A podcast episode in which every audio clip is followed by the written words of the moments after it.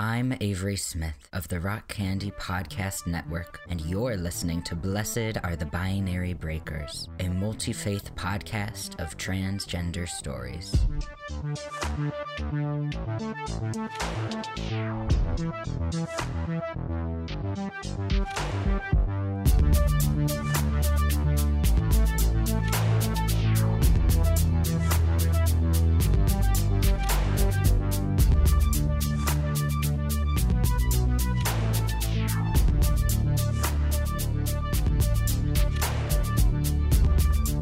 Hey y'all, I hope you're doing alright and finding time for rest and community as June hustles by.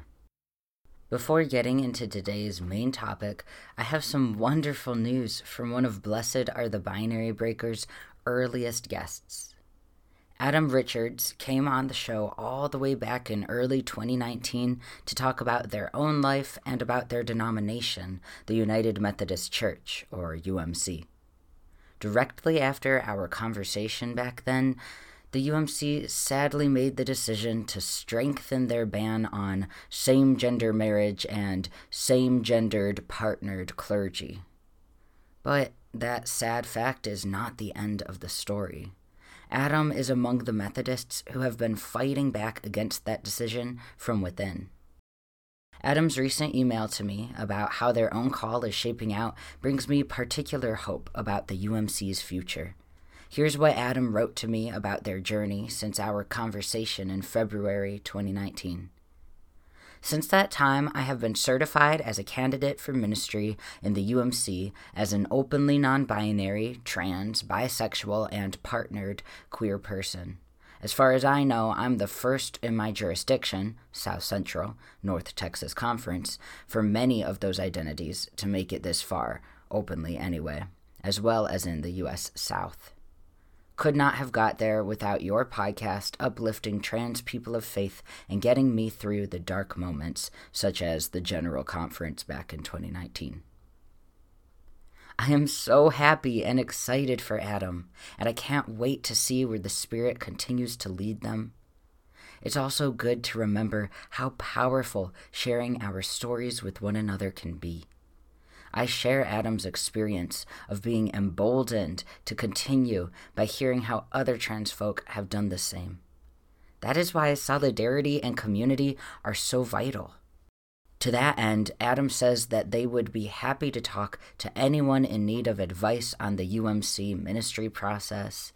If that's you, contact them at adam at synergywesley.org. Thank you, Adam. Okay, on to our main topic.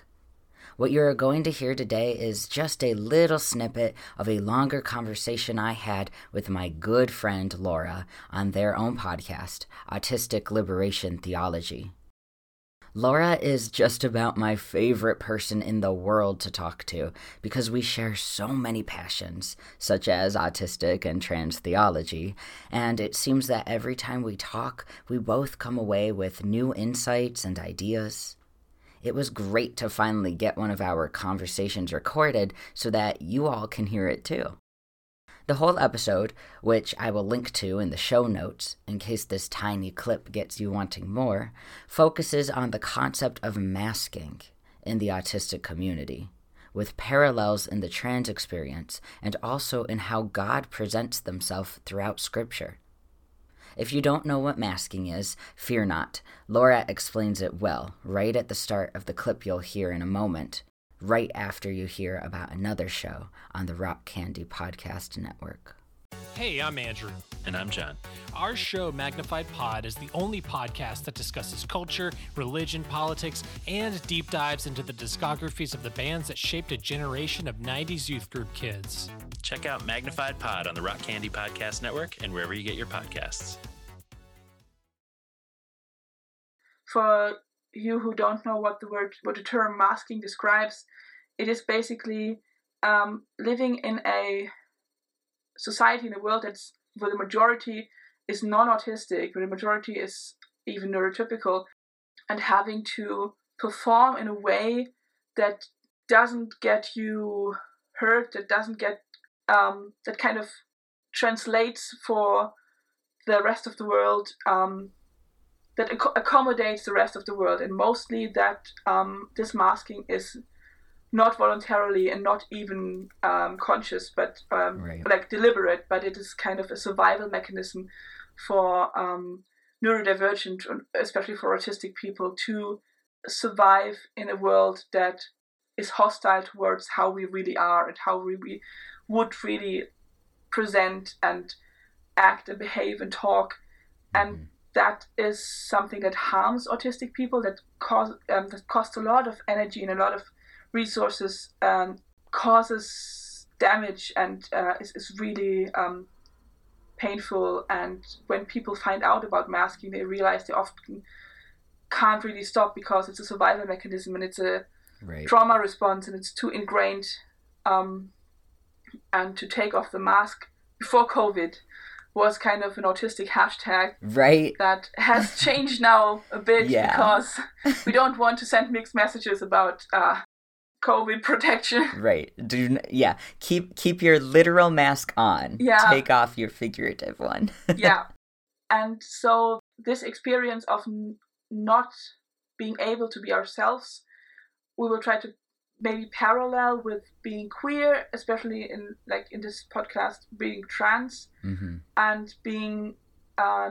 not not being able to be ourselves uh, express who we really are hmm because the outside world is hostile and um, so to be in the closet or to accommodate the surrounding world um, can be the only survival mechanism. And also we want to um, look at the power dynamics that if of course if we're in the minority and we hmm are in a hostile environment that we are forced to use those mechanisms but those mechanisms can if we're in an environment that is safe for us and that we uh, we trust people and still there is kind of this gap in understanding because when for example when we're autistic and we want to make connections with allistic with non-autistic people that we still might have to mask as a as a mode of translation Right. but yeah. that can that this if it's not forced but it's kind of done out of the desire for genuine connection and relationship can be done out of love and out of caring and out of breaching the gap yeah.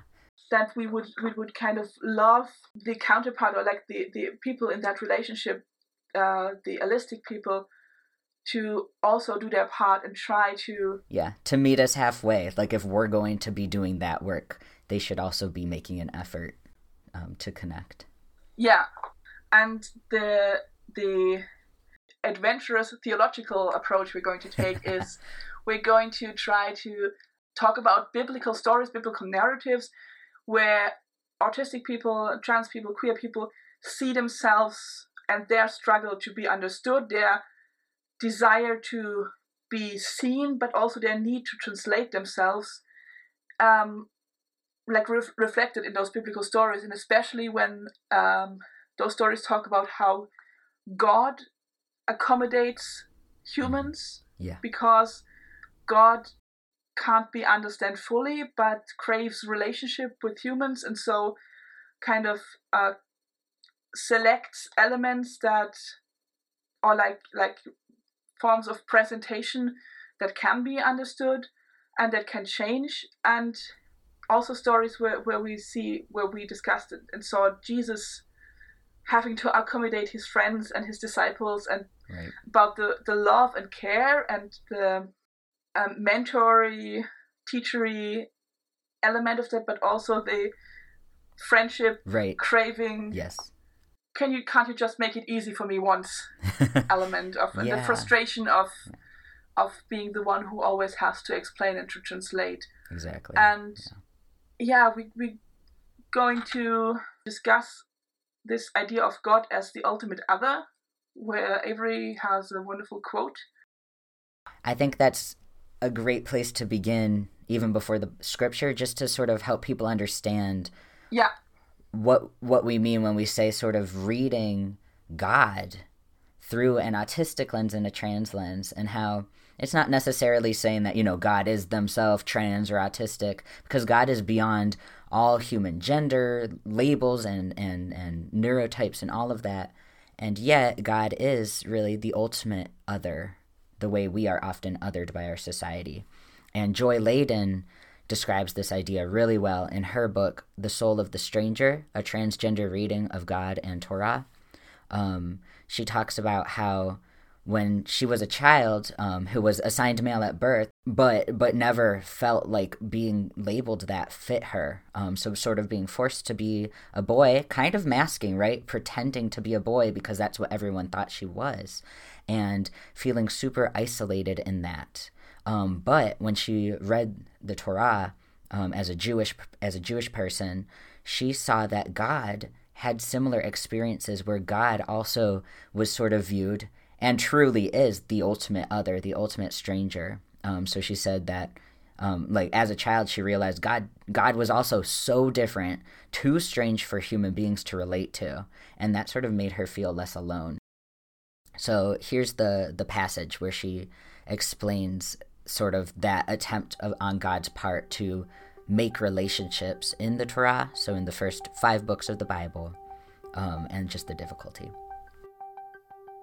People who come out as trans in a traditional religious community are often treated as strangers, even by those who have known them all their lives, because they no longer act in ways that make sense in terms of binary gender. Similarly, the human rebellions and divine rages of the Book of Numbers make it clear that even after decades of wandering with God in their midst, to the Israelites, God remains a stranger a deity whose feelings and actions make no sense to them.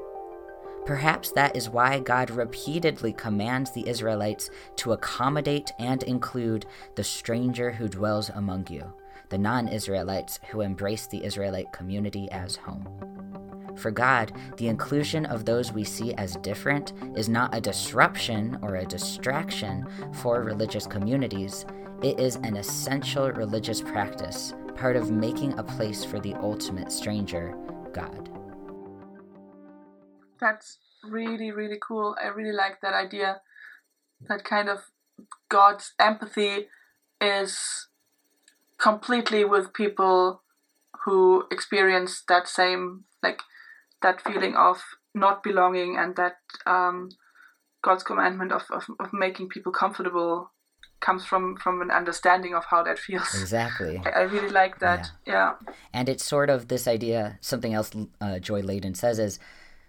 God truly is the ultimate other, right? Where God truly is not a human being among us. Mm-hmm. So if we, if our faith communities can learn to accommodate God, who truly is so strange to us, surely we can figure out how to accommodate one another, fellow human human beings who are different from us, but not so different, right? That also have a lot of com- commonalities. Um, so yeah, so people who are are different to us based on um, gender or race or neurotype or culture. Um, surely, if we practice fitting God into our spaces, we can also learn how to fit one another. That is, uh, I have no idea which gospel that is and where, like, but it is Jesus saying, "How can you claim you love God who you can't see when you can't love your brother who you can see?" Absolutely, yeah. Yeah. So should we start with uh, the Bible passages that we've chosen? Mm-hmm. Yeah. So I'll start with um, the first one. It's from First Kings chapter nineteen. It's where Elijah, um, the prophet, has angered Jezebel and other leader Ahab, I think, other leaders who want him dead. And so Elijah has fled into the wilderness from these enemies and basically is ready to die. He asks God like basically, God, I've done so much for you. I am exhausted. I feel helpless. Can I can I be done now? Can I just die? And God's response is to send an angel to feed nap um Elijah, he, an angel who says like eat, drink and then you can go back to sleep. And so Elijah sleeps more. And then Elijah keeps on traveling, um, being sort of fed for the journey by this food and drink from God. And here's the, the reading, starting with verse 9. Elijah came to a cave and lodged there. And behold, the word of the Holy One came to him. And God said to him, What are you doing here, Elijah? He said, I have been very zealous for the Holy One, the God of hosts, for the people of Israel have forsaken your covenant, thrown down your altars, and slain your prophets with the sword, and I, even I only, am left, and they seek my life to take it away. And God said, Go forth and stand upon the mount before the Holy One.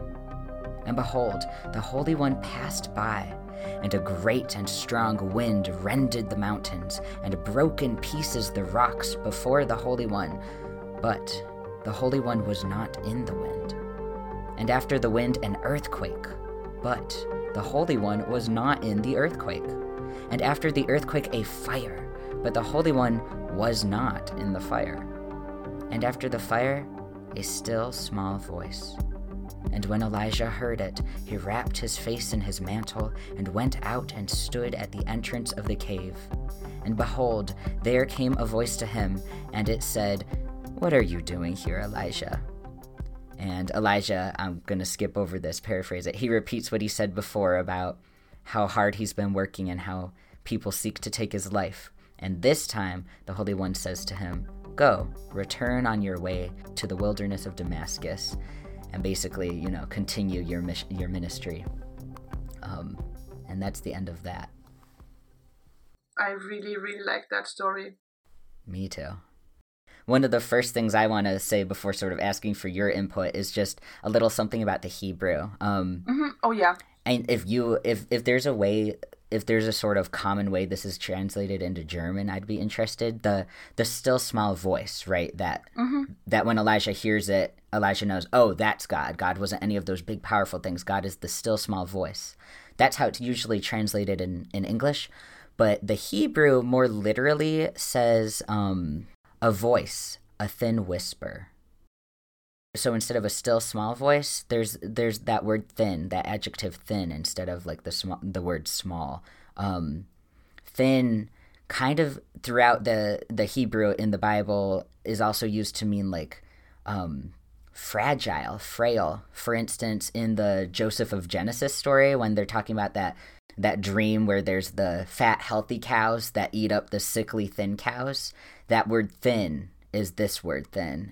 ah, And then there's another place where um, I think somewhere in like the prophets or some some poetry talks about a fine frost. So that idea that frost is going to melt soon, right? It's it's frail, it's transitory. And so the idea that God comes in a voice that is like a thin, frail whisper yeah. is is interesting there. The um, I just remember the German word that is used in um, uh, we we we we've been singing this in our choir, and that the word um, the translation that's used there is säuseln, and that can be wind going through kind of uh, grass or something like a melodic thing almost.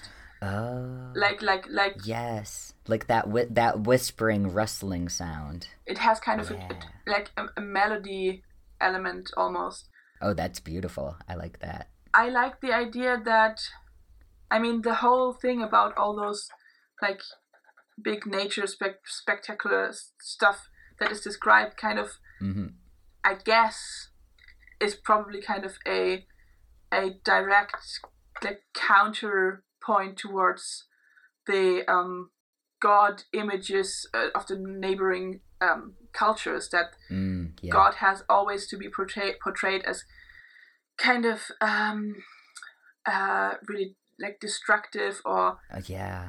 Scary, powerful. yeah yeah, and that the real power of God is that God can allow God's self to be small Yeah. because yeah. because there's no need to demonstrate like m- muscular strength or Yeah. toxic masculinity or any of that Right. but but but when when you say frail basically what god is mimicking or masking Mm. is elijah Yes. because elijah is frail and elijah is broken and worn out and at the end of of his capacity and god is mirroring that yes. God is kind of, kind of let me f- let me go into empathy mode and let me kind of mirror that. Yeah, like you like you feel so vulnerable right now. Yeah. What you need is not a big hulking god. You need you like I will put on frailty with you. Yeah. Yeah. Yeah. And that it's not it's not something fake. It's not God putting on kind of a forced mask Right. that um doesn't belong to like God's Like true self, I guess. Eigenschaften. Yeah, yeah, but it's it's something God can choose, like from a wide selection. Right. Of- yeah, and and that's that what we've the thing that we've been been discussing uh, last days was this idea of this this this difference for autistic people of when am I forced to mask and when am I choosing to mask right. and that there are moments when we, we force God to mask, when we project stuff, we will project imagery or make idols or kind of have the white old, white bearded man on a cloud Yeah. image of God. And that can be helpful sometimes or for some people, but if that's the ultimate powerful image, Yes. that is a dominant image that suppresses all other images, then we force God to mask for our comfort or for the comfort of the for the comfort of the the powerful on it usually. yeah yeah the the, the privileged and non-marginalized. When we realize other people find comfort in other images of God and we get uncomfortable with that, Mm. then we force other people to like we force God to mask and we force our our masked God onto other people. Yeah. and that when God is free to re- reveal God's self to humans, to us, then God can freely choose to be frail, be childish, be sad, be um, silly, or be um, Yeah. Yeah. be passionate or compassionate, and Mhm. be all those things that God is Mhm. but I have this idea of of God being kind of this this endless bag of um, stuff, and our perception is like this small tube, Yeah. and yeah. he- and uh, if you empty that bag, that will will kind of get all get stuck and Yeah. gets through, and Our brains will explode. We can't Yeah, handle it. yeah. and it won't make any sense because what when uh when, when God reveals God's self to to us to humans, then it has to be kind of in that um, differentiated situation or in that Yes. context, yeah. and that's okay. That doesn't mean there's something missing of God Right. or there's something cut off, Yeah. but it's kind of Or fake either. That God is. No, no, Yeah. no, yeah, yeah. Yeah. It's just God picking from many options for us.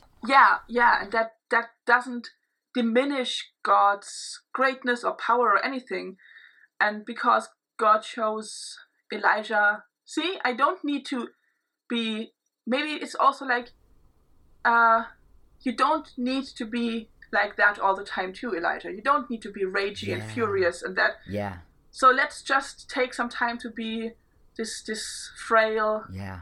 vo- voice and that's okay and you don't need to be scared of your frailty and see i'm frail too Yeah. there's no nothing to it That actually works really well if you if you know how the the chapters leading up to this story where Elijah what is he doing like with the with the priests of Baal of ba- Baal Baal um they are like our god can light a fire like on wet wood or Yeah, whatever yeah. the heck. And so Elijah is being loud and powerful in response to their idea of God as loud and powerful and calls God down. And God does God's like okay yeah I'll be I'll be the lightning flash and the huge flame but I'm also like God is that. And God is rushing wind when God needs to be. And but yeah.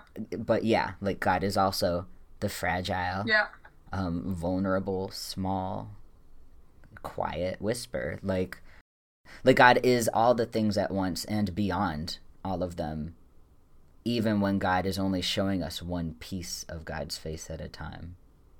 i really like this this nurturing idea of let's tend to your needs elijah let's kind of Yeah, first of all kind of yeah have you napped? Have you like? Uh, I, I like this meme where it says, um, "When you think everyone hates you, take a nap." Yeah. And when, you, you think hate you everyone, hate everyone, eat something. have a snack. yeah, that's kind of the. Uh, That might actually not be objectively true. You just need kind of you have some physical Mm. needs. Let's address those, yes. and then like let's address your emotional or even physical needs, like kind of your spiritual needs of reorientating and like grounding yourself. Are you? How are you? Like, it's okay to admit that this has worn you out and this has completely yeah. uh, cost you all of your energy and let's let's address that and that's Yeah. that's okay that's right. and like you're not alone through it like god being like look i see how frail you feel here i'll be i'll join you in that yeah. I'll join you in that feeling. Yeah. And then and then i'll send you out because then you'll be ready to return. Yeah.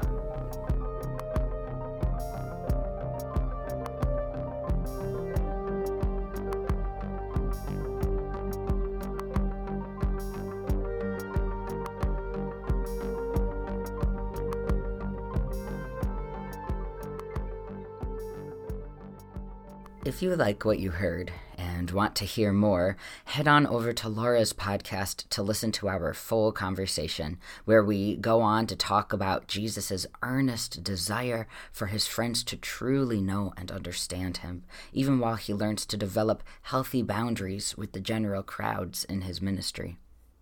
If you Google Autistic Liberation Theology, you'll find everywhere that you can listen to Laura's show, including on Apple Podcasts and on Spotify, or go straight to anchor.fm slash Laura Sommer. That's Laura hyphen S O M M E R for links to everywhere that you can listen.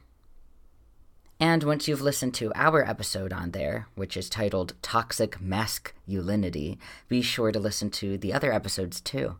They're all amazing. My personal favorites are Donkey Business and Like a Bridge Over Troubled Water.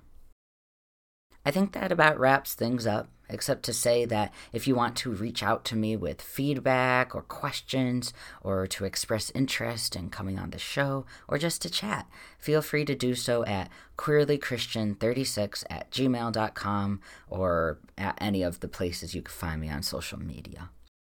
Other than that, see you all at the end of the month. And in the meantime, go break some binaries and be a blessing to the world with your life.